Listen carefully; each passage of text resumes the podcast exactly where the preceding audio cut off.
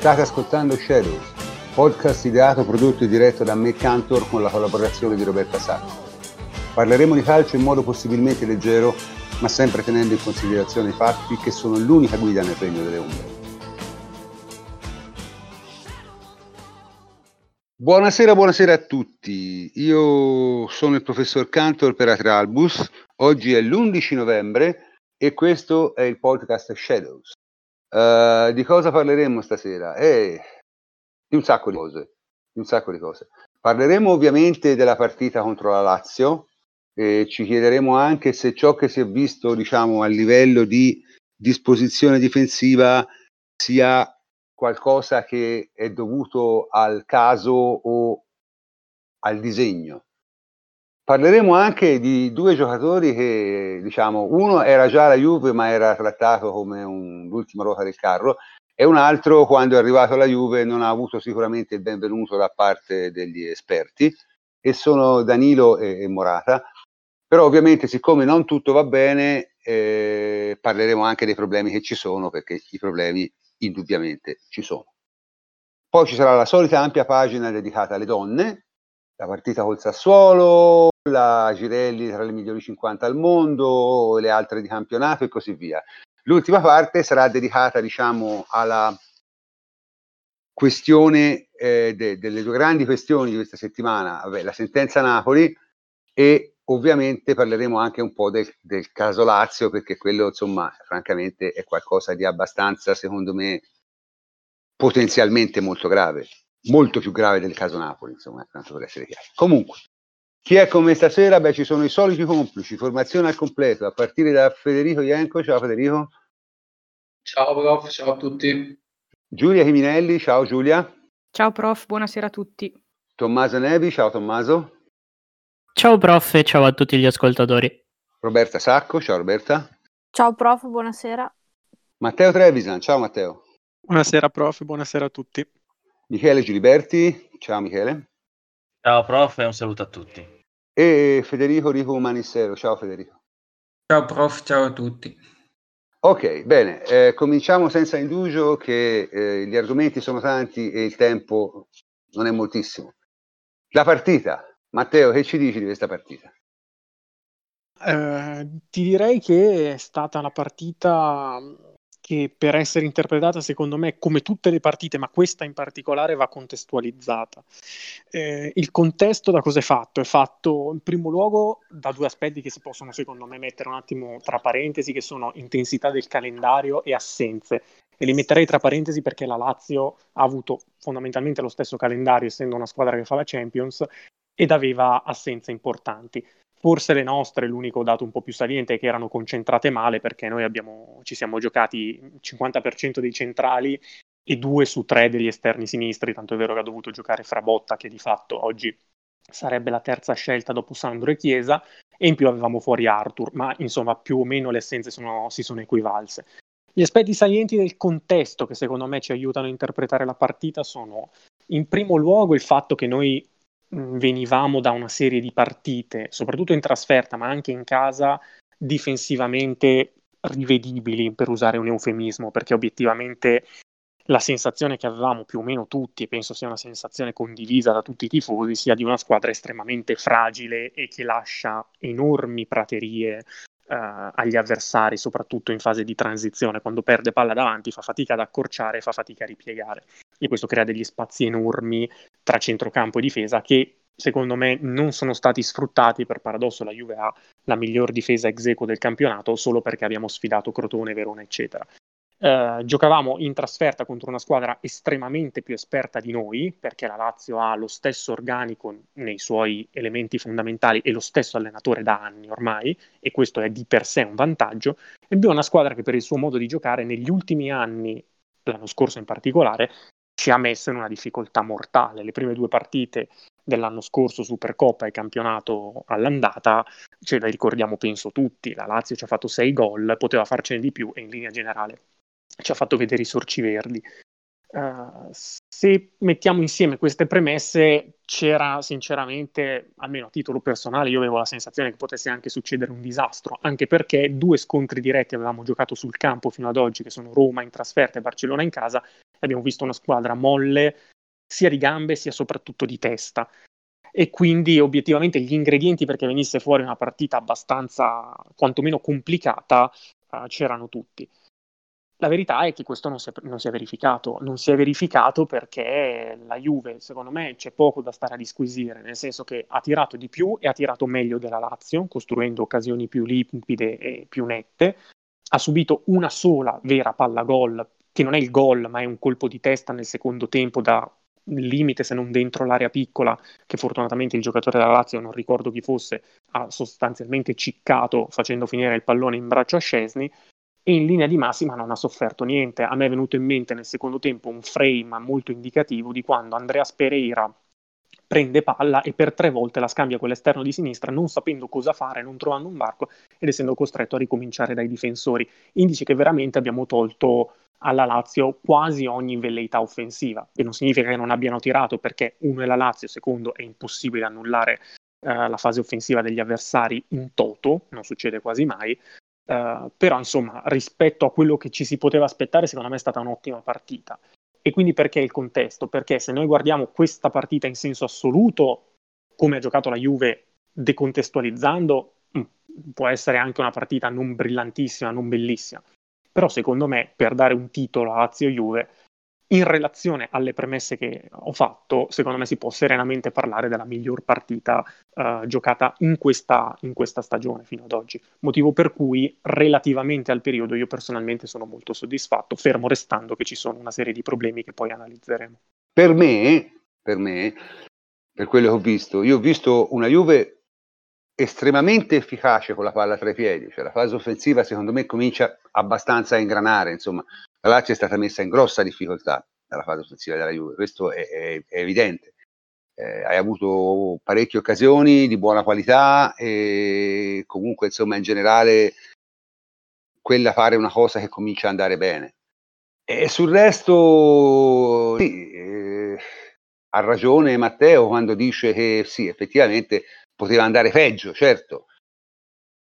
Però, insomma, io non sono particolarmente, particolarmente soddisfatto da questo punto di vista, cioè avrei voluto vedere ancora più progressi nella gestione del pallone. Io, per esempio, nel primo tempo ho visto Alberto fare tre break in campo aperto, che sono cose che non vorrei vedere veramente mai contro la Juve. Cioè, quelle, quelle azioni lì si possono concedere a Messi se parte da quella posizione, ma non ad Alberto, che è un bravissimo giocatore, ma insomma non è sicuramente uno che ha della progressione bruciante, nella progressione bruciante, diciamo, una delle sue caratteristiche, ecco, è un giocatore molto compassato.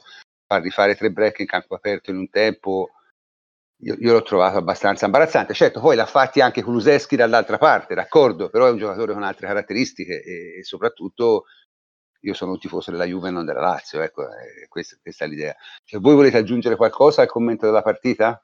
Beh, mh, mm, prof, eh, secondo me ha mh, ovviamente ragione Matteo, ha fatto un'analisi abbastanza lucida, eh, però secondo me manca ancora mh, mm, qualcosina, soprattutto in, uh, in fase di non possesso, dove non so perché mi dà ancora l'impressione di essere una squadra un po' un po' slegata che uh, fatica a, a, coprire lo spazio tra, tra difesa e centrocampo. Non so se non sia stata molto brava in questo caso la Lazio a, a non sfruttare quelle opportunità perché qualche scambio al limite con uomini, liber- uomini liberi, eh, insomma, l- l'hanno fatto, poi non sono riusciti a concretizzare eh, meno di altre volte. Per, per citare Messi con il Barcellona ci avevo fatto a fettine, uh, sfruttando e riuscendosi a smarcare, ma ovviamente il Barcellona ha anche una, una gestione del pallone di una qualità nettamente superiore alla Lazio.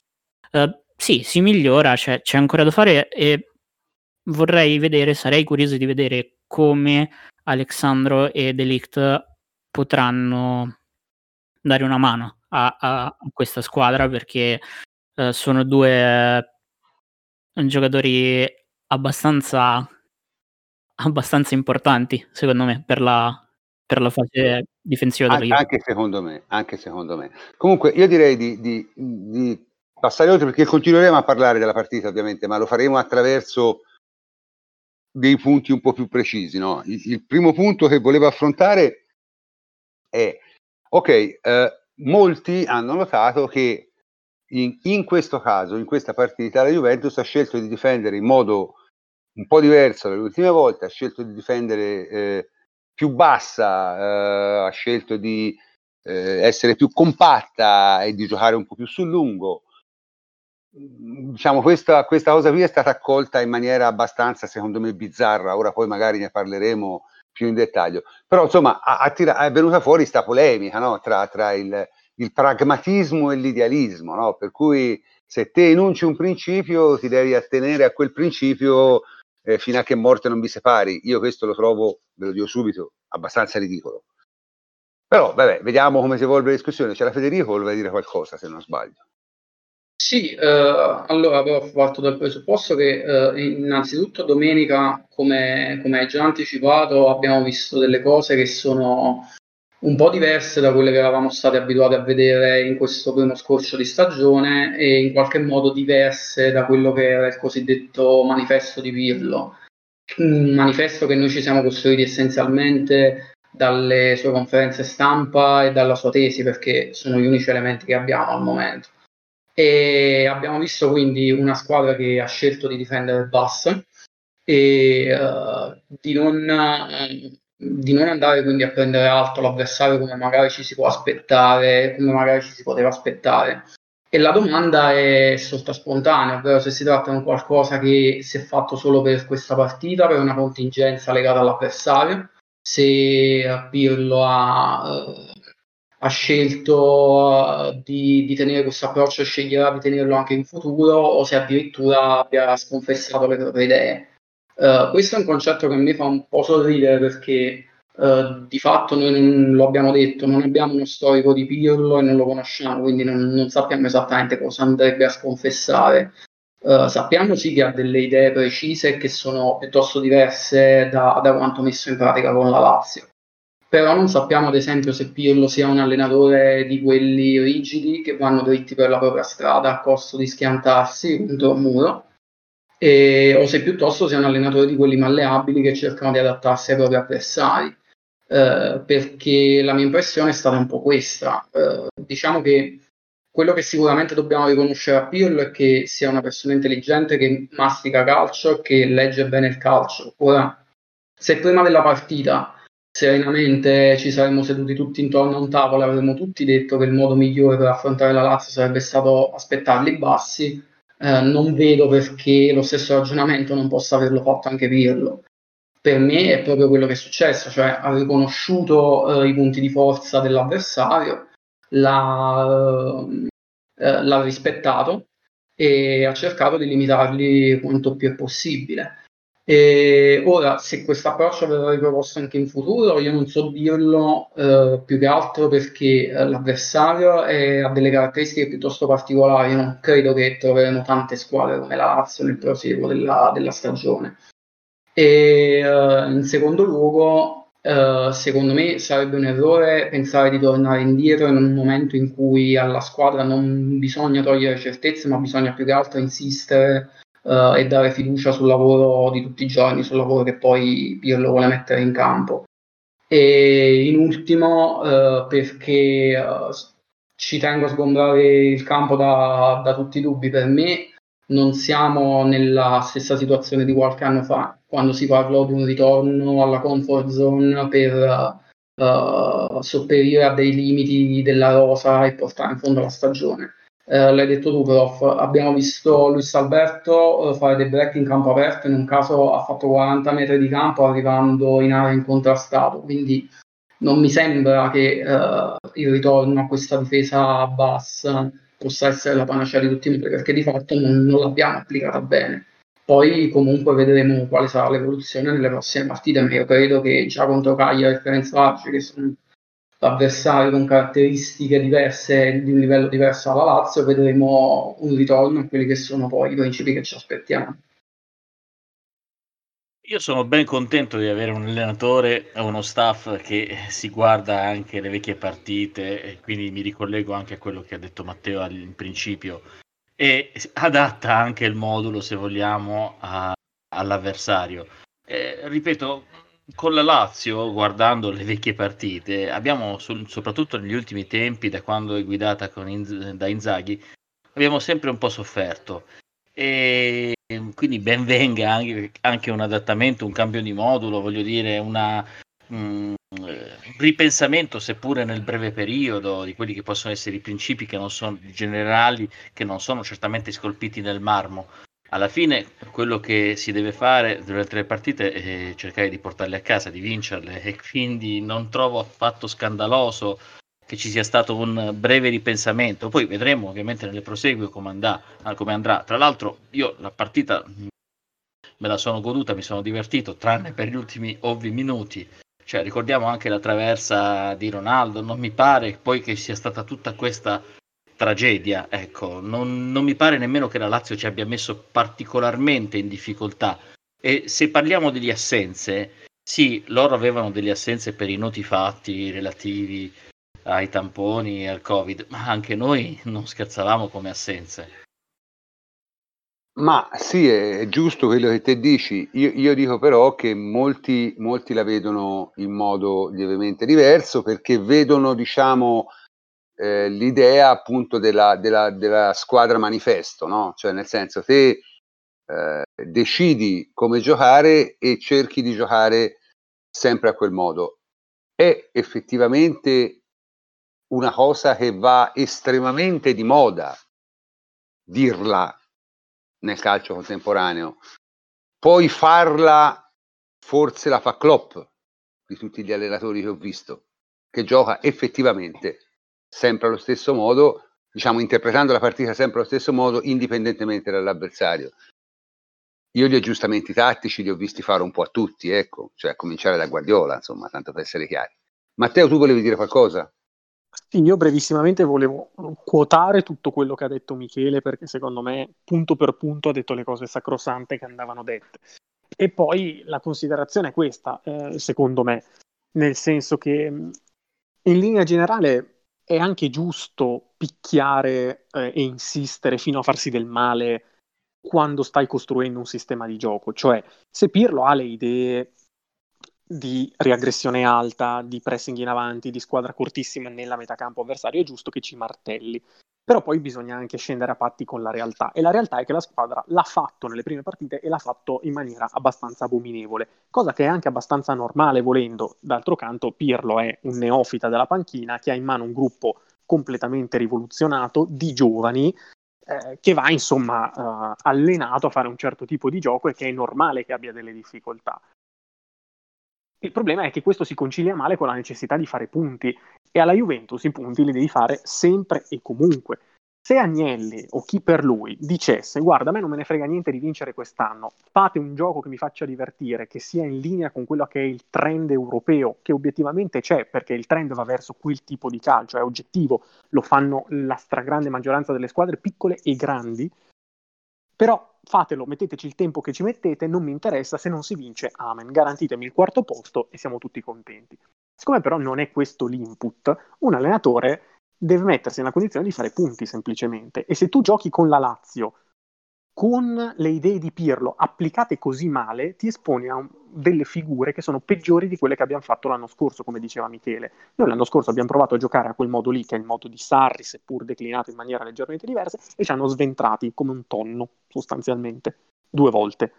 Appena appena hai corretto il tiro, sei riuscito a, a tenere botta e nella partita più importante dell'anno, che era quella di ritorno, abbiamo vinto. Questo secondo me è il fatto. Bisogna semplicemente decidere se si vuole fare punti e quindi sacrificarsi un po' o morire secondo certi principi. Vanno bene tutte e due, ma basta chiarirsi all'inizio.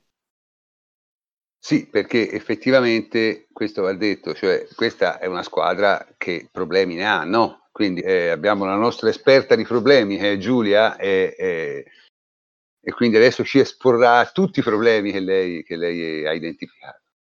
No, beh, allora in realtà eh, li, avete già, li avete già individuati voi, soprattutto Matteo all'inizio. Io, quale sia il motivo per cui la Juve eh, domenica ha difeso, ha difeso in questo modo piuttosto che come avevamo visto diciamo, nelle, in tutte le altre partite, non lo so, io mi auguro che sia stata, faccio un passo indietro rispetto a voi, mi auguro che sia stata effettivamente un'indicazione di Pirlo e non, diciamo così, un atteggiamento assunto in maniera naturale, spontanea da, dai giocatori. Quindi questo come premessa. Il secondo punto è che eh, se anche eh, sia stata una, eh, un'indicazione di Pirlo, io posso essere d'accordo con voi col fatto che eh, la partita e il modo di giocare vadano adeguati chiaramente all'avversario di volta in volta.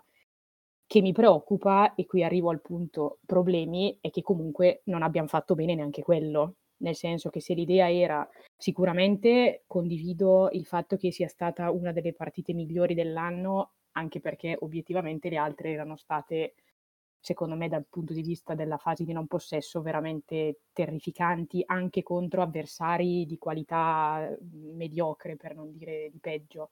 Ehm, tutto sommato domenica abbiamo concesso meno, è vero, condivido quello che avete detto, ma eh, non abbiamo visto comunque una squadra che secondo me ha difeso bene. Abbiamo concesso meno, ma soprattutto nel primo tempo, e non mi ricordo chi comunque l'ha già detto, abbiamo concesso comunque eh, troppo. Io ricordo due o tre occasioni proprio che mi sono rimaste, diciamo, visivamente impresse in cui c'era la linea difensiva schiacciata nella nostra area, troppo eh, in maniera eh, po- poco efficace. Poi il punto, secondo me, generale che ritorna un po' in tutte queste partite, e mi collego al secondo mh, macro problema, secondo me, Matteo l'ha nominato prima, è, è la testa.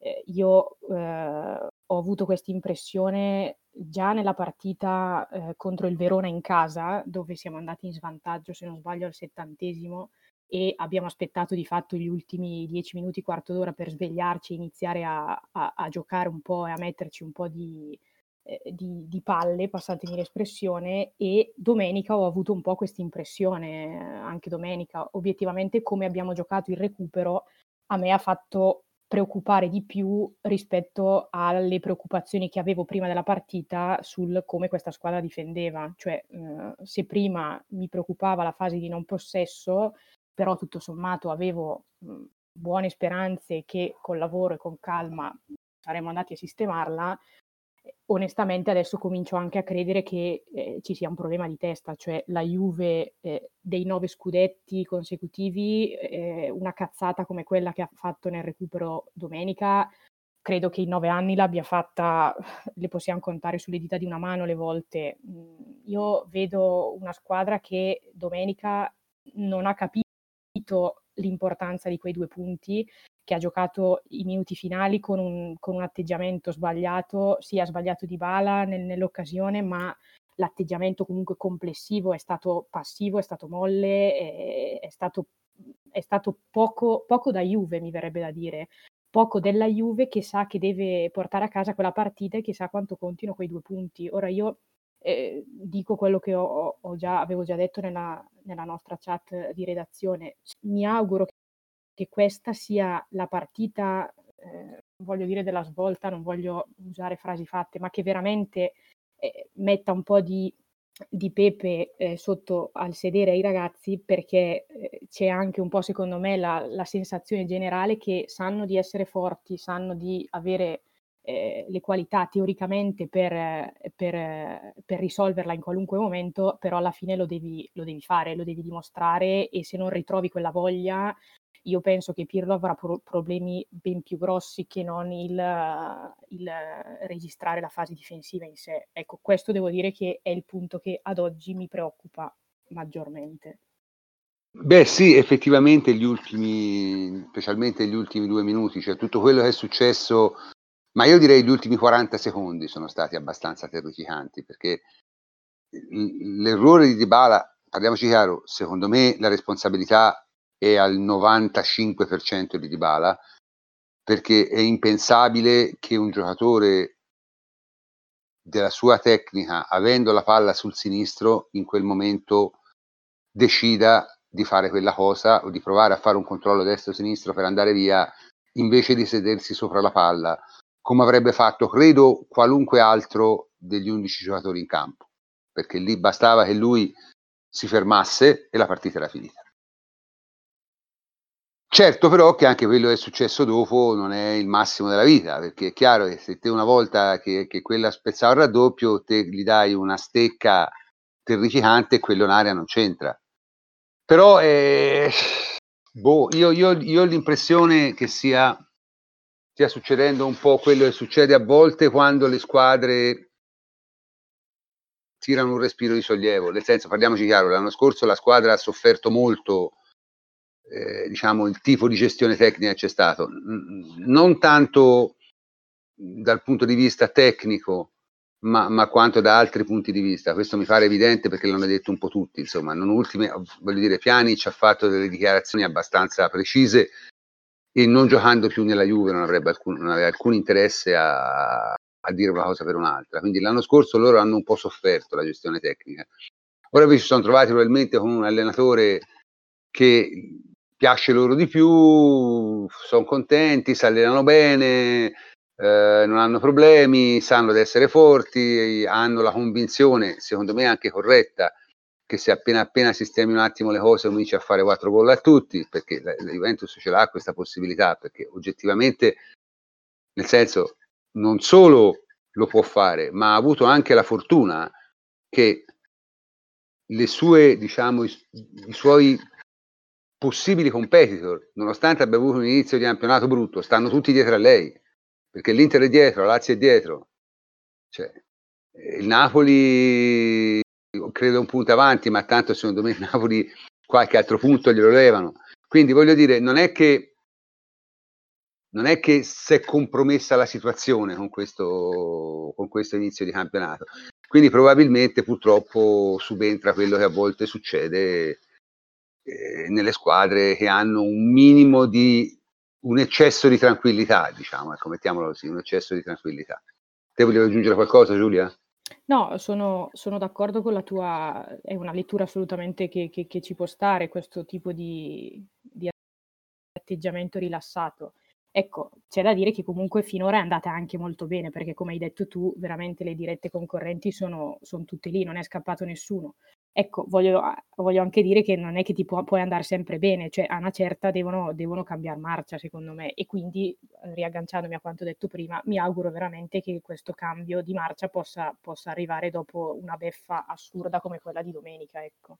Scusami, prof, eh, no, volevo aggiungere soltanto una cosa in questo senso, eh, cioè il fatto che eh, io sono d'accordo con Giulia su questo punto e più che altro mi aspetterei anche di, nonostante questo senso generale di rilassatezza, mi aspetterei anche di vedere una squadra un po' più responsabilizzata perché eh, può sembrare magari severo come punto di vista, però eh, di fatto mi riallaccio a quello che hai detto tu. Eh, con la precedente gestione tecnica eh, non si sono trovati bene i calciatori, ora l'hanno cambiata, ma probabilmente si trovano meglio e sono consapevoli del fatto che eh, hanno margini di miglioramento rispetto a tutte le altre squadre del campionato eh, molto molto più elevate.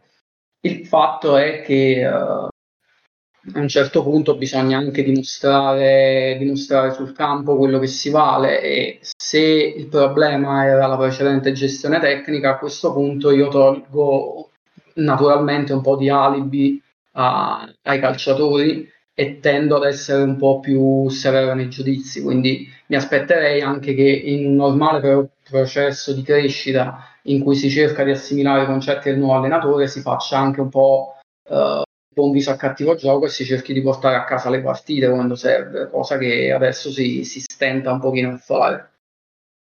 Sì, adesso si, mm, aggiungo un'ultima cosa, tra virgolette non ci sono più scuse, cioè Sarri non ti piaceva, ok l'hanno cambiato, adesso però tiri fuori le palle e, e, e portiamo a casa l'obiettivo, ecco. Però solo un appunto, eh, un solo breve appunto. Quanti giorni effettivi di allenamento ha avuto Pirlo fino ad oggi e quanti ne avrà fino alla fine di dicembre? Qua tra eh, giornate di Champions eh, ravvicinate, eh, la nazionale di calcio che ancora una volta ha interrotto il campionato, e le partite sono una dopo l'altra, cioè io non so davvero quanto tempo abbia avuto Pirlo per poter davvero allenare la squadra considerando poi che lui è subentrato, cioè è un nuovo allenatore, mentre quasi tutte le altre squadre hanno confermato chi c'era prima. Quindi anche questo lo terrei in debita considerazione, a parte il fatto che Pirlo è anche un neofita assoluto, se vogliamo, pur avendo uno staff dietro di tutto rispetto. Io vedrei anche questo fatto, così come andrei a guardare anche gli altri campionati eh, dove nella maggior parte dei casi le grandi squadre comunque stanno soffrendo un po' e anche quello, questo sta succedendo in Italia. Qui abbiamo il Milan primo, non si sa quasi come, poi c'è il Sassuolo, insomma, una, eh, sono varie considerazioni da fare. Io non voglio essere, come posso dire, aziendalista, per carità, eh, cerco di essere più che altro ottimista in tutto ciò, però valuto anche le difficoltà che ha avuto l'allenatore Pirlo. Allora, io ho fatto una piccola ricognizione sui vari campionati. La squadra che ha la migliore media punti in questo momento è il Bayern, che è 2.1. Ok? Il Liverpool ha 2.0 qualcosa. Tutte le altre, tra virgolette, grandi squadre dei, dei campionati hanno eh, una media punti inferiore a 2. Barcellona addirittura 1.57 è poco, è veramente poco dopo, dopo sette partite. E quindi probabilmente ci sono dei problemi che sono anche un po' generalizzati e li hanno tutti. Tuttavia, secondo me, è il solito discorso. Sì, è vero che Pirlo ha avuto circa la metà degli allenamenti a disposizione di quelli che aveva, avuto Sarri a questo punto, più o meno la metà ma va anche detto che il suo mestiere è appunto quello di trovare la quadra, perché gli allenatori quello fanno di mestiere e non c'è niente da fare, no? Quindi alla fine poi ha ragione Giulia, eh, a un certo punto devi cominciare a macinare. Ora abbiamo una serie di partite secondo me estremamente favorevoli, con ogni probabilità eh, archiviremo la pratica Champions League già con la prossima partita, perché se la Juventus vince e la Dinamo non vince, la Juventus è qualificata, proprio sicuro, al 100%, aritmeticamente. Quindi, diciamo, questo, questo porterebbe le cose, porterebbe a pensare che dovremmo avere modo e tempo di eh, entrare in carburazione nel campionato, ma, ma deve succedere e deve succedere presto, perché sì, è vero che probabilmente quest'anno il campionato si vincerà a quote molto basse, però è anche vero che se te non fai una quarantina di punti nel girone d'andata è molto difficile che tu vinca il campionato, molto molto difficile secondo me. Quindi bisogna anche cominciare a, a, a macinare punti, perché altrimenti un, può diventare un problema secondo me, può diventare un problema. La, la, la seconda Juventus di Allegri eh, col girone di andata disastroso che fece, fece 38 punti Ecco, se noi non ne facciamo 38-40 nel girone d'andata, comincio a preoccuparmi davvero.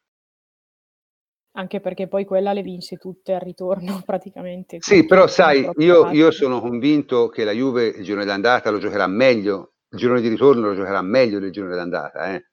Io sono convinto di questo, perché è chiaro che prima o poi, insomma, le cose si aggiustano, i giocatori ce l'hai, però, ripeto, stiamo entrando diciamo nella zona di cautela, ecco, mettiamola così, le prossime 3-4 partite eh, so, saranno estremamente indicative, estremamente indicative, secondo me. Comunque, abbiamo parlato diciamo della partita delle cose, ora vediamo un po' le buone notizie, no? io volevo parlare di, di due giocatori che, che, insomma, voglio dire, Danilo e Morata. Danilo era stato veramente trattato, secondo me, in modo indegno da, dalla tifoseria, perché io, Danilo, voglio dire, quando giocava nel Porto, io me lo ricordo, mi piaceva da morire, era un terzino più classico a quel tempo, eh, mi pareva meglio addirittura di Sandro, insomma, io mi sembrava un grande giocatore, o comunque sulla strada di diventare un grande giocatore, poi la sua carriera ha, ha preso altre, altre direzioni, ma comunque l'anno scorso sembrava avessimo preso una scarpa vecchia. In realtà è un giocatore di valore con determinate caratteristiche e se te lo metti nella giusta posizione, e questa è una grande intuizione di Pirlo, devo dire, l'unica che ho avuto finora. È un giocatore di, di, di grande utilità e di grande qualità. Morata è ancora più buffa la cosa, perché? Eh, perché era stato accolto eh, con l'idea di dire oh abbiamo preso una riserva, invece avevamo bisogno di un titolare. Cosa per me al tempo abbastanza incomprensibile, devo essere sincero, perché come si potesse pensare che un giocatore giovane, relativamente giovane, che ha gamba e che ha tecnica, possa fare male nel reparto d'attacco della Juve, io lo, lo, lo trovavo assurdo. Cioè, era esattamente il tipo di giocatore che ti serviva. Cioè, te hai fatto l'anno, tutto l'anno scorso con Ronaldo, eh, con Dybala che fisicamente sappiamo tutti quanto vale, poco, e con Higuain in pensione. Cioè, un, un, giocatore che ha gamba, che ha forza, che ha velocità, che, che ha tutte queste caratteristiche, come fa a, a, a non andare bene? Va bene per forza, secondo me.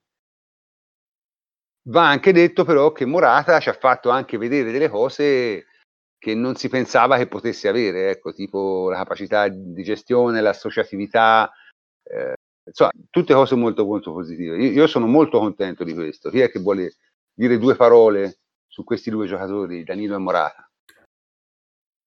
Mm, prof, parto da Morata, secondo me la cosa che più ha stupito di, di Morata, anche mm, più o meno uh, prendendo il feedback uh, di tifoseria in giro per chat e, e, e, social è stata la continuità all'interno, all'interno delle partite, la continuità mentale, il fatto che non si sia perso come in passato in momenti di, di stanca del match in cui la squadra era in difficoltà, invece ha sempre lottato, ha sempre fatto il suo, poi i mezzi tecnici e fisici, uh, come hai detto tu, non, ce l'ha, no, non doveva insomma venirci a dimostrare qualcosa da quel punto di vista. È, è in un ambiente che, mm, che lo apprezza, è, è, un ambiente che lui apprezza e questo secondo me è un grande uh, punto uh, uh, a vantaggio della sua crescita e del suo picco prestazionale perché al Chelsea un pochino si era lasciato andare dopo un infortunio, una partenza in realtà molto positiva, non si trovava in Inghilterra, non si trovava con, uh, con lo staff e, e, e, quindi poi è crollato. Con l'Atletico Simeone è un allenatore particolare, invece qui mi sembra che vada tutto bene e per ora risultati a parte, ma quella è un'altra questione, eh, no, non vedo avvisaglie per una, per, per una sua involuzione. Danilo, Danilo fa un lavoro che con Guardiola aveva, aveva studiato, aveva provato perché ha giocato qualche volta, uh, più di qualche volta così, e secondo me si trova, si trova meglio. Mm, ha, ha, comunque una buona visione, una buona capacità ne, negli smarcamenti, ne, nel trovare gli uomini giusti, è abbastanza diligente in difesa, ha comunque una struttura fisica, secondo me, che, che lo aiuta in questa posizione più che un, nel, nel ruolo di esterno di spinta come, come, si dimostrano essere gli esterni di Pirlo. E chiaramente non poteva essere quello l'anno scorso. Eh, ci aspettavamo un pochino meglio. Probabilmente non, non così tanto, ma è un, un giocatore che forse Real Madrid a parte non aveva mai fatto così male. Ecco. Non lo so, io ripeto, eh, la cosa che mi stupisce è che si diceva appunto che mh, Morata aveva difficoltà a giocare spalle alla porta. Io mi sono sempre chiesto perché. Mi sono sempre chiesto perché, perché un giocatore che è alto, salta bene di testa e ha controllo di palla, per quale motivo deve avere problemi in quel fondamentale. Ecco, questo, questo francamente non l'ho mai capito. Difatti apparentemente non ne ha. Eh, questo è il punto. Comunque Michele, tu volevi dire qualcosa? Sì, su Morata mm, io l'ho detto in tempi non sospetti tra di noi, in realtà che ho mm, sempre avuto un debole per eh, questo ragazzo spagnolo dagli occhi un po' tristi, dallo sguardo triste. E, mm, è, è, fantastico il fatto che eh, alla fine tutti gli Juventini in fondo gli vogliono bene, anche perché eh, parliamo di un ragazzo che eh, alla fine ha segnato, è stato uno dei pochi giocatori che ha segnato in una finale di Champions, perché mh, alla fine se li andiamo a contare davvero, forse una mano soltanto dovrebbe bastare o poco più.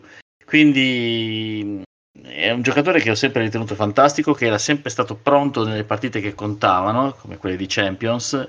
Un giocatore già, già da Champions, un giocatore con un grande atletismo e che ho trovato veramente maturato. Ha sorpreso anche me. Io ero sicuro che avrebbe fatto bene, però, però eh, è stato anche superiore a quelle che erano le aspettative migliori. Io invito tutti, ehm, quelli che hanno potuto ascoltare, a ripensare all'intervista che ha tenuto dopo una delle ultime partite, dove c'era anche Del Piero, dove lui ha detto innanzitutto non sono più il ragazzo che è arrivato alla Juve alcuni anni fa, non ho più 21 anni eh, sono maturato, ho fatto delle esperienze brutte e belle e quindi sono cresciuto anche dal punto di vista eh, sportivo oltre che umano. Ma soprattutto, quello che ha detto dopo è ancora più importante, sono tornato in un posto dove mi sentivo, mi sento amato. E questo effettivamente per lui che ha sofferto anche eh, quando si è lasciato con l'ex fidanzata Maria Pombo all'epoca eh, che si è dimostrato sempre un po' umorale, eh, non può che essere un fatto positivo. E io sono contentissimo del ritorno di Morata e mm, ritengo che abbiamo fatto anche un affare alla fine della fiera, considerato i costi e il modo con cui è stato diciamo acquistato anche se non è ancora tutto nostro perché c'è una forma di prestito che poi dovrà essere finalizzata Secondo me hai toccato due punti molto importanti. Ora, eh, al di là del discorso sulla fiducia, perché sappiamo, sappiamo molto bene che Morata è un calciatore abbastanza morale, dove non si sente amato, fa, fa fatica a esprimersi, però eh, io mi soffermerei proprio sul discorso della maturazione, perché è un qualcosa che ho pensato anch'io. Eh, io lo vedo proprio eh, tornato come una persona più matura rispetto a prima, chiaramente perché ha qualche anno in più, ha messo su famiglia, ci sono tante cose che ti fanno maturare nella vita. Però ripenso al primo Morata eh, che era, arrivato alla Juve e ebbe bisogno di un anno con Llorente a fargli la chioccia e adesso invece è lui che fa da guida eh, da ultimo arrivato a compagni giovani ma anche meno giovani, attenzione. E sembra essere lui a spiegare cosa sia la Juve, come bisogna stare alla Juve, sia con attitudine fuori dal campo che in campo, perché come ha spiegato Tommaso, eh, insomma, eh, ha fatto vedere un lavoro fisico all'interno della partita che, che prima non faceva, eh, mentre prima, in altri tempi si assentava molto più spesso per poi magari piazzare la zampa da decisivo, quindi secondo me ha fatto ulteriormente uno step rispetto al giocatore che ricordavamo, eh, uno step che era nelle sue corde da un punto di vista tecnico, ma magari aveva bisogno appunto di maturare mentalmente per esprimersi. E su Danilo invece solo eh, velocissimamente al volo Uh, mi cospargo il, ca- il, capo di cenere perché ero fra quelli che era sempre stato un po' scettico sul suo acquisto, ma avete detto tutto voi e si sta comportando benissimo, ha trovato una sua collocazione in questa squadra che lo rende al momento forse imprescindibile, quindi è una nota sicuramente positiva. Ok, bene, abbiamo sviscerato un po' tutte le cose, diciamo, di campo e giocatori della Juve. Direi che è arrivato il momento di, come si dice, dare la linea alla mia caporedattrice Roberta, che al solito ci introduce lo spezzone dedicato a, a, alle women. Ok? Vai Roberta. Sì, prof. Allora, noi, eh, cioè, se la, la, la, Juve maschile fa fatica a macinare punti, di, diciamo che questo non è un problema per le ragazze di Rita Guarino, perché dopo la vittoria per 4-0 di domenica contro la Juve di, contro, contro Sassuolo, eh, è arrivata a 7 su 7, quindi 21 punti, punteggio pieno. Eh, la rivale principale, il Milan, te- è terza e, ehm, e quindi si profila di nuovo un'altra eh, stagione molto importante, ma su questo non avevamo pochi dubbi. La gara con Sassuolo, a dispetto del punteggio 4-0, non è stata una partita semplice, tutt'altro. Per un'ora è stata una partita equilibrata, eh, non bellissima, nel senso non è stata molto spettacolare appunto nella prima ora, ma ehm, è stata molto bella per quanto riguarda l'intensità, perché entrambe le squadre hanno cercato di misurarsi e di eh, cercare di prendere vantaggi sull'avversario. Eh, stranamente rispetto al, alle partite di calcio italiano che si vedono di solito è stata una partita molto fisica poi, una volta trovato il vantaggio nel secondo tempo con, eh, su calcio d'angolo con una rete di testa eh, della solita Linda Sembrant, da quel punto in avanti, tranne un'occasione lasciata al Sassuolo pochi minuti dopo, è stata una, la partita è andata in discesa e la Juve ha dilagato, prima con un gol, possiamo dire, della solita Caruso, che si è fatta ehm, il regalo per, per, il suo compleanno, per il suo ventunesimo compleanno, e ehm, e poi eh, ha incrementato il punteggio con il terzo gol di Valentina Cernoia e il quarto di Annaita Zamagnan. Eh, in questa partita i punti, oltre okay, al, al, risultato, le, i, pu- i, punti positivi, quindi le ragazze che hanno giocato veramente bene, eh, sono state eh, la difesa, la difesa, soprattutto eh, Lundorf, Matilde Lundorf, che avevamo un po' puzzecchiato nelle prime partite, soprattutto quella con l'Empoli, eh, dove lei aveva fatto degli errori che avevano causato anche eh, il gol del, del, momentaneo pareggio dell'1-1 della squadra empolese. Invece oggi, oggi la partita di domenica, eh, è stata, per quanto mi riguarda, la migliore in campo. Aveva anche il... Ehm, diciamo il compito più difficile perché dalle sue parti eh, giocava un po' la sorpresa del campionato la sedicenne Budeja e, e, lei si è comportata benissimo, è riuscita praticamente a non farsi mai superare e ha dimostrato in pochissimo tempo di essere cresciuta tantissimo. Lei è una di quelle ragazze, essendo giovanissima, su cui probabilmente la Juve eh, poggerà per la squadra del futuro, diciamo la squadra che vorrà dare la caccia alla Champions League. Se invece vogliamo vedere i punti eh, deboli, cioè chi è un po' deluso su questa sfida, eh, sicuramente dobbiamo andare eh, alle attaccanti del primo tempo, eh, due su tutte appunto Girelli e Bonansea.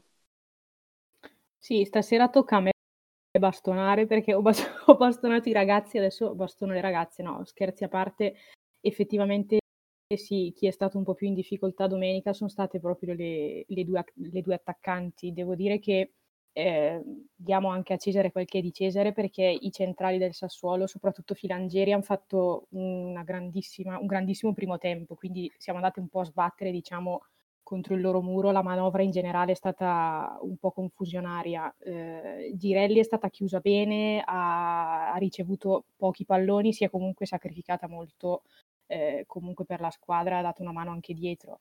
La prestazione di Bonansea, onestamente, poi a giorni dovrebbe uscire un articolo in cui cerchiamo di spiegare appunto quelle che sono le ragioni di queste prestazioni.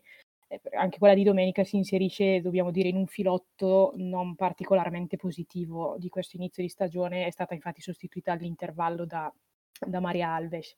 Tornando su Girelli, eh, vi avevamo tenuti aggiornati nelle scorse puntate sul suo record di eh, giornate in gol e eh, purtroppo si è, fermato, si è fermato a 6. Domenica è stata sfortunata perché è stata sostituita da, da Rita Guarino al termine di un'azione in cui si era procurata un rigore, eh, secondo me clamoroso, che però non è stato assegnato, che avrebbe potuto realizzare prolungando il record e invece eh, si, è fermata, si, è fermata, a 6. Però su Girelli eh, de- dobbiamo anche eh, raccontare il fatto che lunedì abbia, ricon- abbia ricevuto un riconoscimento eh, veramente importante perché è stata inserita nella classifica delle 25 migliori giocatrici del mondo, classifica stilata da Gol, dalle 38 redazioni diciamo sparse in giro per, per il mondo da Gol, che ogni anno eleggono i migliori sostanzialmente della, della stagione precedente e eh, Cristiana è entrata eh, al 25 posto, è la prima volta che capita per un'italiana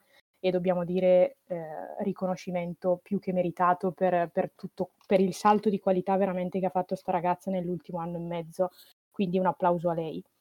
Poi parlando in generale un po' della settima giornata, sostanzialmente c'è poco da dire, tiene botta il Milan che ha vinto in trasferta a Napoli 2-1, rimane a meno 3, eh, gli unici tre punti diciamo, di differenza che sono quelli della nostra vittoria proprio a San Siro.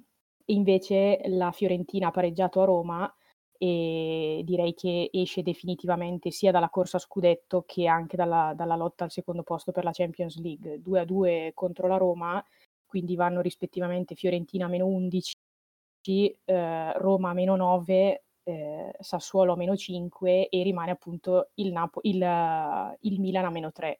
Adesso poi ci sarà la, l'ottava giornata, poi ci sarà di nuovo la pausa nazionale, quindi diciamo che la, la sfida scudetto è questione tra Juve e Milan sicuramente e, e, anche per la Champions probabilmente facendo i dovuti scongiuri dovrebbero essere, dovremmo, dovrebbero essere queste insomma le squadre che, che si aggiudicheranno i primi due posti. Ecco.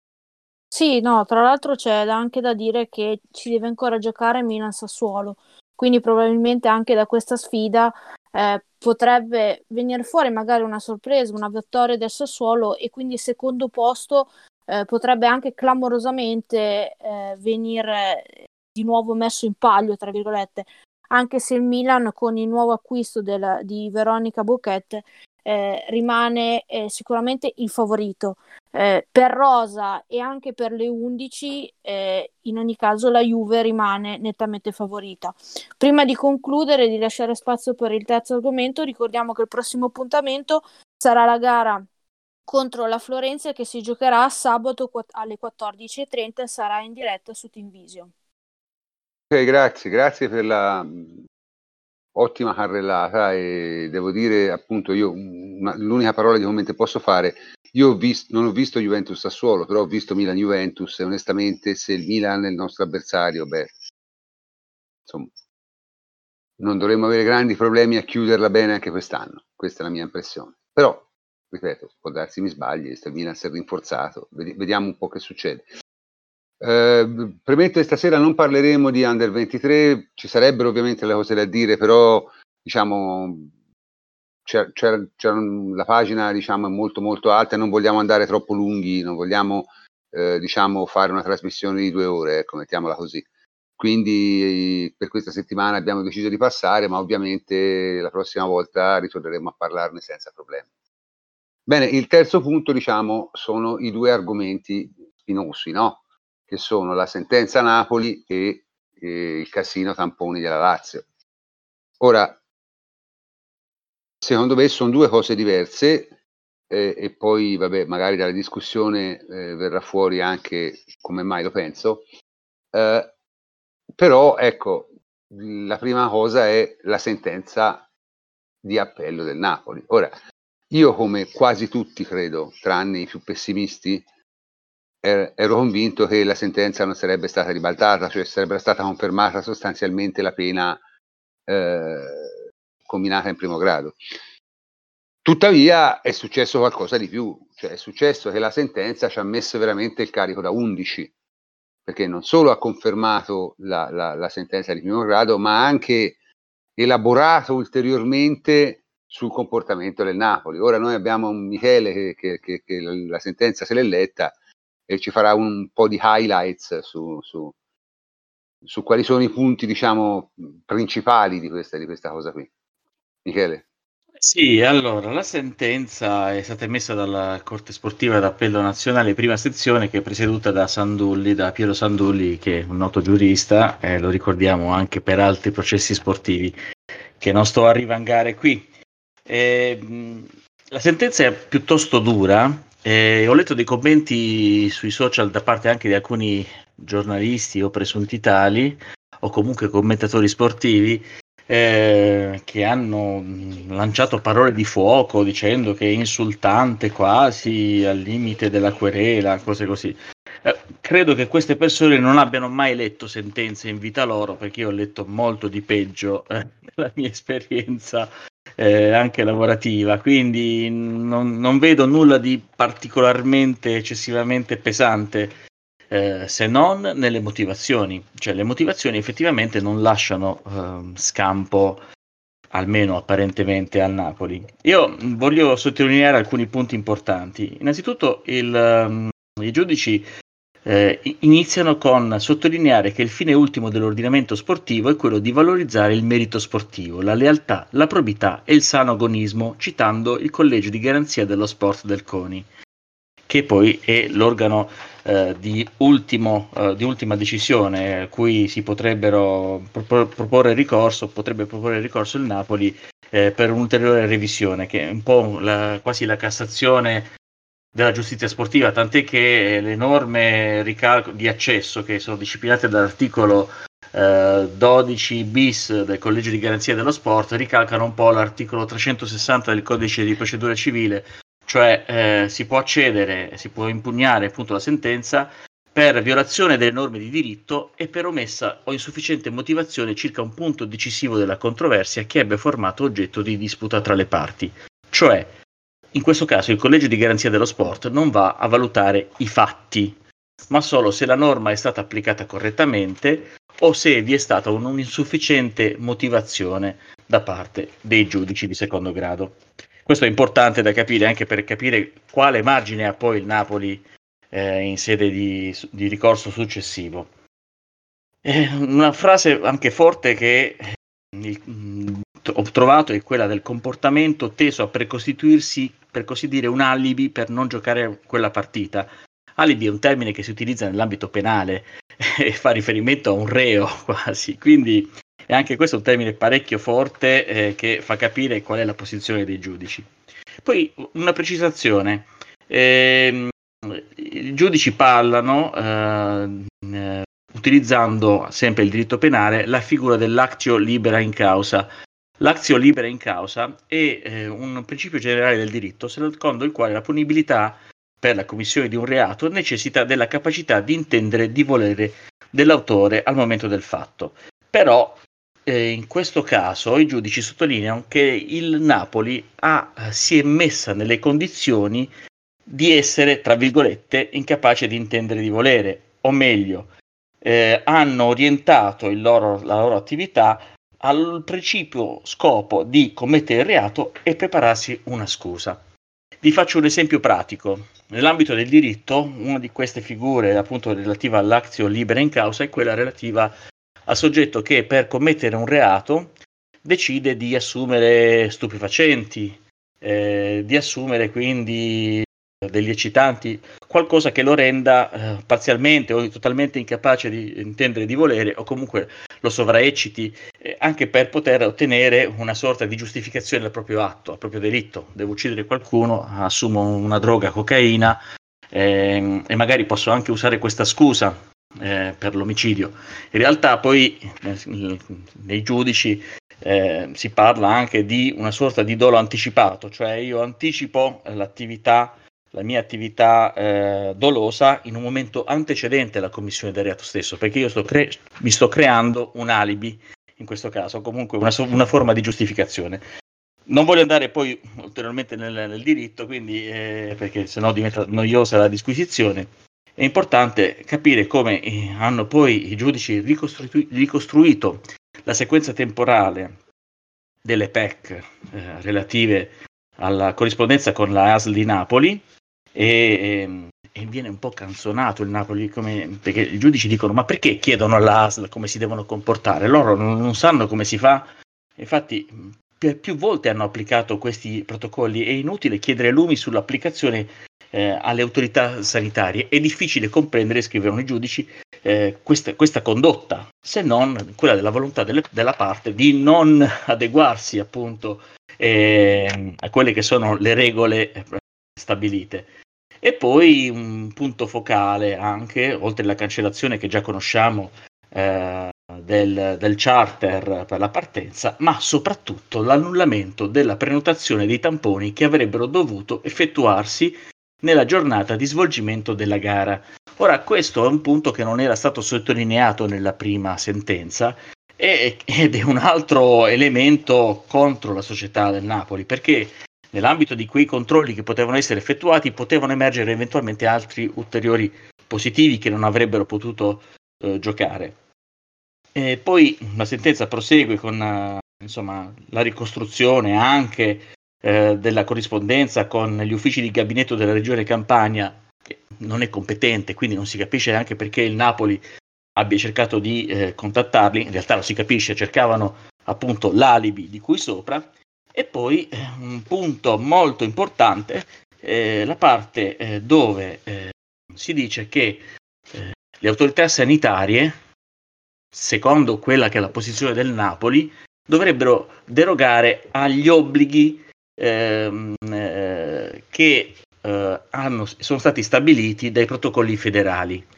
E questo dice, nella criticità della situazione determinata dall'emergenza sanitaria, eh, impedirebbe alla fine di svolgere e portare a termine il campionato di calcio di Serie A. Quindi un punto importantissimo anche questo per dire se le ASL eh, decidessero, avessero questa, um, questa, questo potere ehm, nell'ambito di quelli che sono degli accordi che sono stati presi in seno alla, alla Federazione Italiana Gioco Calcio, andrebbe poi a saltare il campionato e quindi i problemi sarebbero ben altri. Poi, infine, disquisire proto- su come sono, siano stati elaborati i protocolli.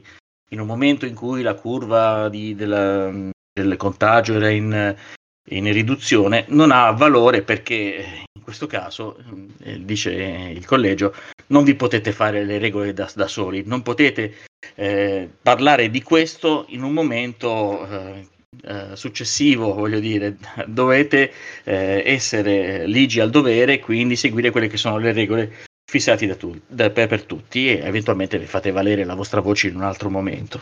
E poi, eh, inoltre, ehm, fa riferimento la sentenza a altre società che si sono trovate in situazioni del tutto analoghe e si sono comportate invece correttamente disputando gli incontri che le vedevano impegnate. E chiudo alla fine i giudici riprendono la prima, fase, la prima frase, quella che vi ho citato all'inizio del collegio di garanzia, che dice palese violazione dei fondamentali principi sui quali si basa l'ordinamento sportivo, ovvero lealtà, correttezza e probità. E quindi mi pare di aver spiegato tutto, spero in maniera chiara ed esaustiva. Sì, Michele, grazie, veramente una spiegazione estremamente, estremamente chiara è estremamente chiaro che eh, insomma gli hanno infilato un pezzo di ferro rovente dove, dove, non, dove non, si dovrebbe. Ecco. Eh, la questione, e qui chiedo appunto anche i vostri commenti, ve l'aspettavate una cosa del genere e secondo voi come mai si è verificata? No, io se posso permettermi, sinceramente eh, riprendo un tuo passaggio di quando abbiamo commentato per la prima volta questo caso, quando tu hai detto che eh, tutte le sentenze sono politiche e di fatto questa probabilmente non, non, fa eccezione perché ora al di là del fatto che il Napoli eh, possa avere torto o ragione nel merito, eh, io mi sono fatto una mia idea e per me detta in maniera molto più terra terra di quello che ha spiegato Michele, hanno fatto i furbi alla grande. Ma eh, anche se non fosse stato così, io credo che ha, la loro posizione non sarebbe mai stata alleggerita comunque in sede di ricorso perché eh, ancora una volta, come ha detto Michele nella parte finale del suo intervento, eh, avrebbe messo a rischio tutta la consistenza della, della stagione, per cui Uh, di fatto stiamo assistendo nient'altro che all'autoconservazione del sistema, nulla più e nulla meno. Nessuno avrebbe permesso uh, al Napoli di minare uh, le, le, possibilità di terminare il campionato. No, in realtà io avrei detto esattamente quello che ha detto Federico, che posso soltanto quotare al 100%, cioè effettivamente è così, la durezza anche dei toni, che peraltro Michele da avvocato ha relativizzato, però che invece da profano io avevo colto, da, fa pensare sostanzialmente che si volesse in qualche modo indirizzare già anche un eventuale ricorso. Poi, ripeto, Michele nel tecnico è stato molto più bravo, però mh, è molto più bravo, però la sensazione mia è che eh, si volesse evitare che questa sentenza potesse essere in qualsivoglia modo ribaltata, perché, come ha detto invece giustamente Federico, la sensazione è che se tu avalli il comportamento del Napoli, permetti, anzitutto sollevi il maremoto di tutte le società, Milan, Torino, eccetera, che nella stessa situazione hanno aderito al protocollo. Ma poi crei un precedente che di fatto mina la giocabilità, passatemi il termine, di questo campionato, perché di fatto lasci praticamente carta bianca in barba a un protocollo che invece la Lega Calcio ha stabilito uh, proprio perché si arrivasse in fondo. Se poni fondamento giuridico alla possibilità di non arrivare in fondo al campionato, rischi veramente un tracollo, senza contare che adesso stanno venendo fuori tutti i casini per le società italiane sulla possibilità di pagare gli stipendi, se tu fai saltare il campionato, lo interrompi, crei casini con i diritti, susciti un vespaio che rischia di non finire più. Quindi sinceramente sì, me l'aspettavo mh, mm, la conferma della sentenza, onestamente. Poi magari non così mh, mm, caustica a livello di terminologia e di modalità, però sì, sinceramente era prevedibile. Sì, anche aggiungo un- un'informazione, non so se avete ascoltato l'editoriale di Marantz su, su- su Sky, cioè nel senso, Sì, Sky- su Sky quello l'ho ascoltato anch'io e Maran è stato molto duro, eh.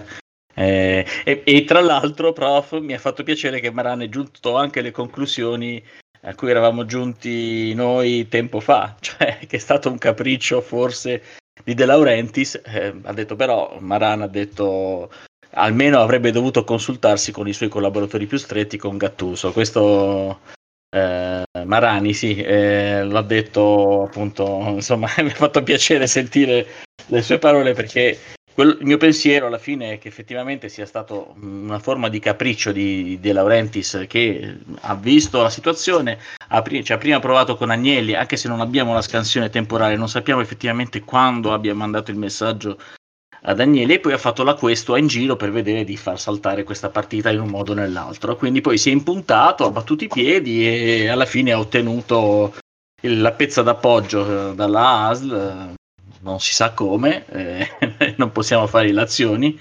Eh, però non ha fatto una grande figura e questo lo stanno dicendo un po' tutti. Leggo anche commenti di tifosi avversari sotto i tweet di vari giornalisti che commentano la sentenza e sono abbastanza unanimi, soprattutto c'è sempre la premessa non sono juventino ma quindi già questo lo fa capire come l'abbiano fatta abbastanza grossa.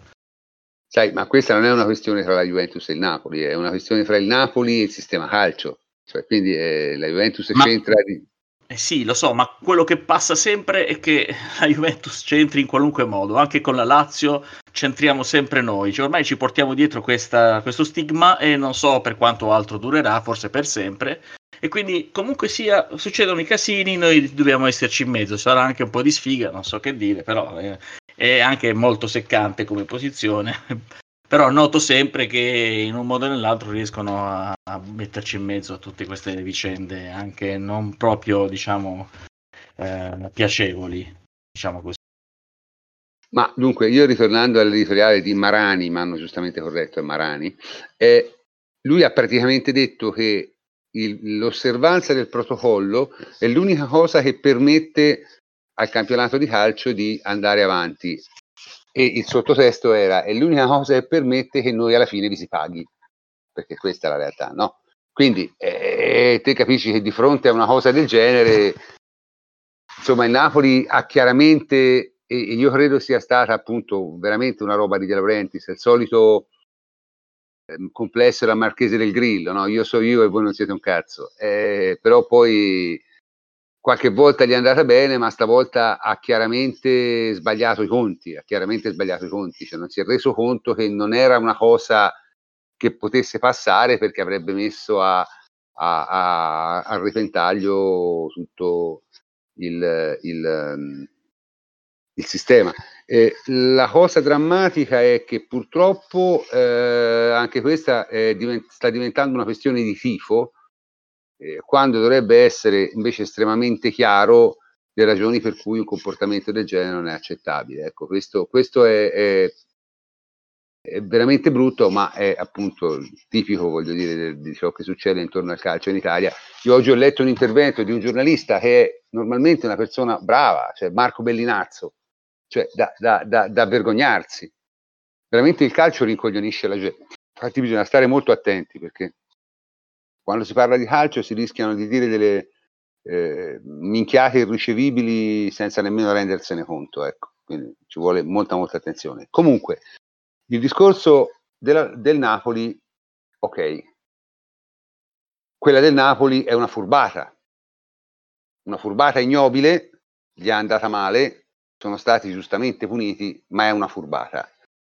Il discorso della Lazio è molto più delicato, molto più delicato, perché lì ci sono, diciamo, due piani, no? Due piani di, di, eh, di problema. Allora, il primo problema è questi tamponi sono stati fatti eh, come dovevano essere fatti, sono stati manipolati, eh, la Lazio c'entra in qualcosa in questa manipolazione oppure no?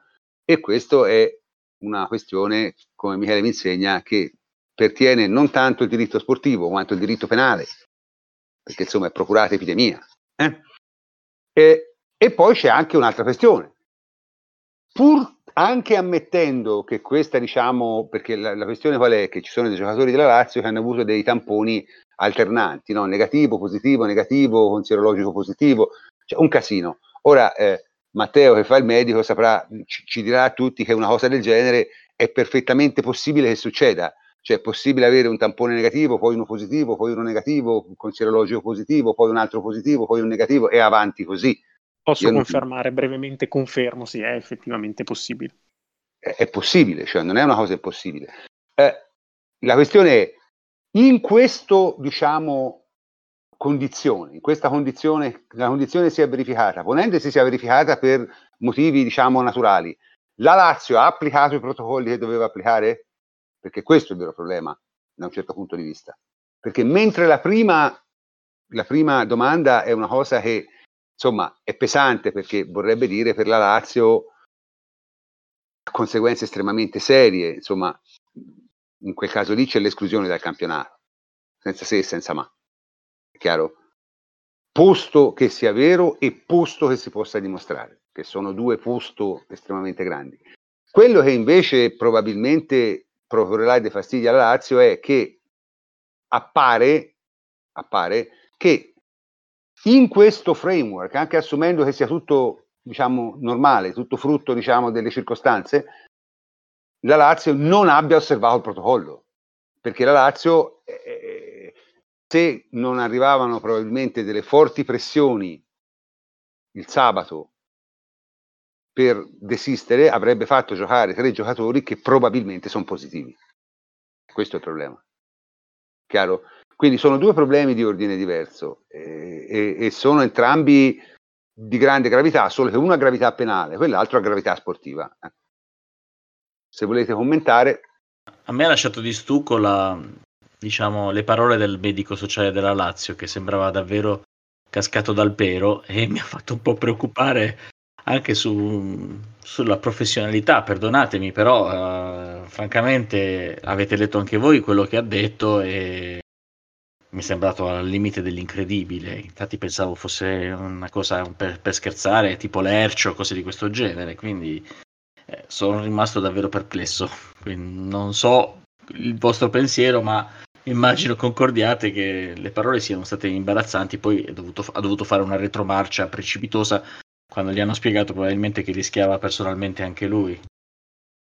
No, io volevo citare proprio, proprio lui e questo, questo aspetto qui, quindi sì, sono d'accordo, ma è abbacinante, ma in generale credo che sia un vizio tutto italiano, quello di reinterpretare dati di scienza e dati di fatto alla propria maniera e secondo il proprio tornaconto.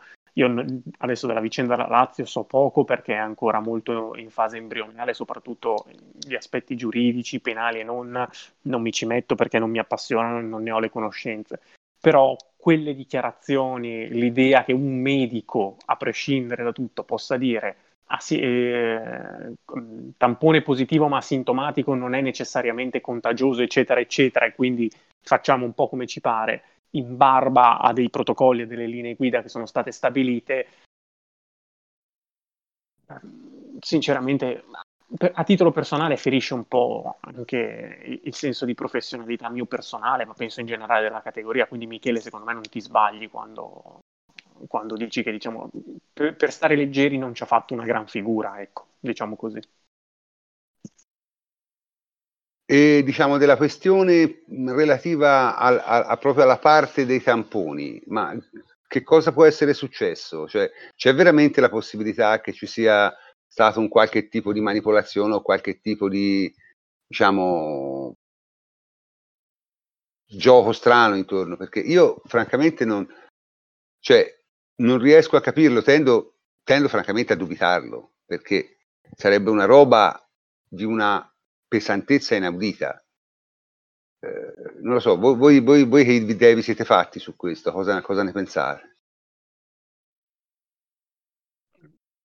Guarda, è, è, è, molto difficile da interpretare. Io quello che posso dirti, ma tenendomi fuori da, dalla questione generale, cioè dalla questione specifica, è che, ma ne abbiamo già discusso tante volte penso che anche in trasmissione eh, abbiamo citato la questione. Uh, le modalità diagnostica di questa infezione sono ancora francamente molto, molto, molto uh, poco sensibili, poco specifiche e non ti danno mai la certezza di nulla. Uh, succede perché l'ho visto in prima persona, vedere soggetti che si fanno il doppio tampone, addirittura doppio negativo, passa una settimana, lo rifanno ed è positivo. Ed è ovviamente un controsenso.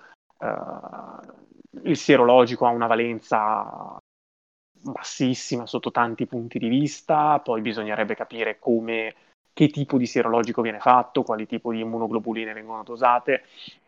È, è tutto molto labile, quindi mh, esprimersi sulla vicenda in sé uh, è, è, difficile perché veramente io sarò buonista forse, ma spero, credo, credo, spero, non lo so, uh, che non sia stato fatto qualche magheggio a soli fini sportivi perché per quanto poi eh, all'atto pratico, all'atto concreto, si possa anche pensare che ci sia del vero, perché è vero che un soggetto che ormai è stato dimostrato che un soggetto che resta positivo al tampone non necessariamente è contagioso a distanza di due o tre settimane.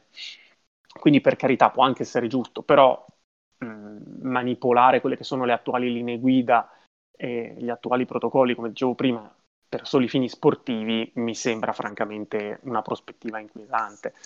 Io su questo vorrei essere abbastanza garantista, poi mh, vai a capire, insomma, le indagini andranno avanti e lo vedremo. Quello che chiudo, uh, posso dire che obiettivamente uh, la particolarità di questa metodica diagnostica, di queste metodiche, non mi sorprenderebbe se avesse fatto nascere un pasticcio in totale buona fede, ecco. Non sarei sorpreso. Io sono d'accordo con, con voi. Mi sembra più che altro un po' di cialtroneria, ecco, nel, nella, un po' di superficialità, ecco, cialtroneria magari un po' forte. Forse hanno agito un po' in maniera superficiale, hanno sottovalutato certi segnali e, e poi insomma si sono ritrovati adesso con la Guardia di Finanza e i carabinieri in casa, che non è una cosa piacevole, anche quelli dello studio che faceva i tamponi poi questa cosa che loro andassero, la, la, la scusa che ha utilizzato, la scusa, eh, perdonatemi, non volevo utilizzare quel termine, la giustificazione che ha utilizzato lo Tito mi è sembrata un po' labile, francamente, per utilizzare uno studio di, così lontano da, da, da Roma, anche quella è una cosa che mi ha lasciato parecchio perplesso, però voglio crederci, diciamo che voglio crederci, ora vedremo però se gli inquirenti troveranno altro materiale, che la cosa sarebbe molto molto più grave certamente.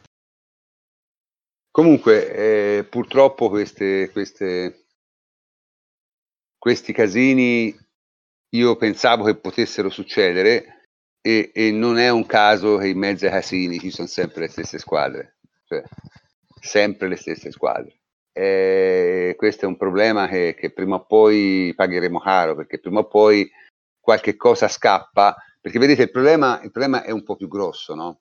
Cioè perché la realtà è che noi qui abbiamo un ministro dello sport che è Sparafora, che diciamo non è un fulmine di guerra, ecco, mettiamola così, non è propriamente uno scienziato nucleare, e per motivi suoi, diciamo, ha deciso di tenere una posizione non dico ostile, ma perlomeno diciamo rigida verso il mondo del calcio.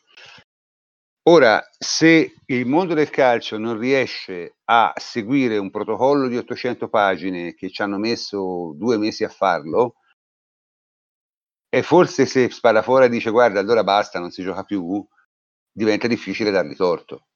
Capite? E questo, e questo è il problema principale. Quindi queste cose qui secondo me sono estremamente pericolose per quello e credo che questa pericolosità sia stata colta ampiamente nel caso Napoli e, e verrà colta, verrà colta anche, anche, nel caso Lazio sicuramente, perché voglio dire... Eh,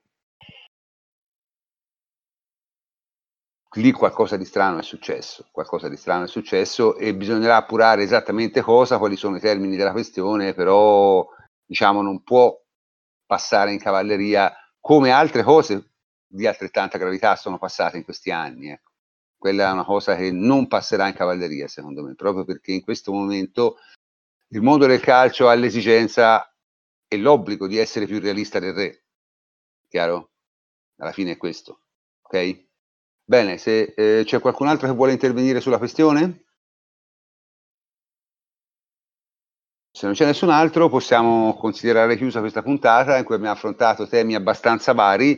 Eh, noto con piacere siamo riusciti diciamo, a stare nelle tempistiche che, che, avevamo disegnato, perché l'altra volta siamo andati un po' lunghi, oggi volevo essere un attimo più conciso.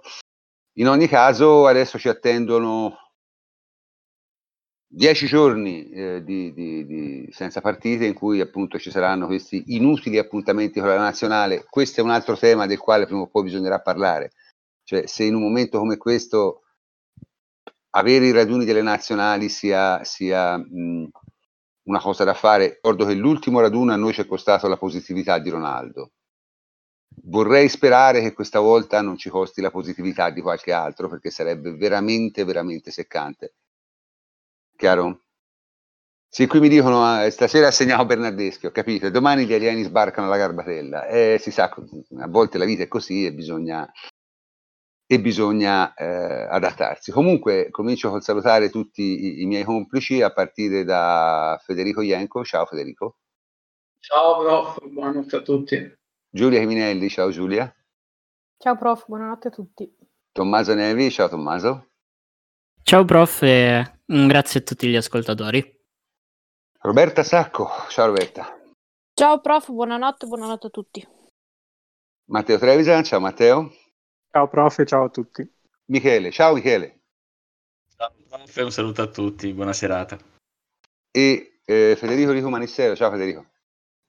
Ciao, ciao a tutti. Bene, eh, e anche per stasera chiudiamo. Io sono il professor Cantor e come sempre vi saluto. Ci sentiamo la prossima volta.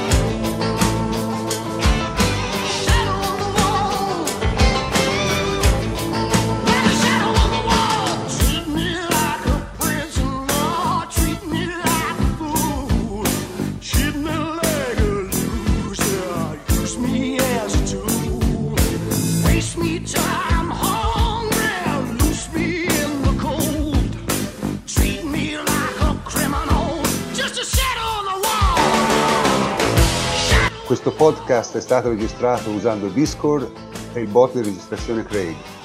Montato grazie al software Audacity e diffuso in rete tramite la piattaforma Spreaker. La sigla iniziale e finale è Shadows on the Wall di Mike Oldfield. Grazie come sempre a tutta la redazione di Lateralbus.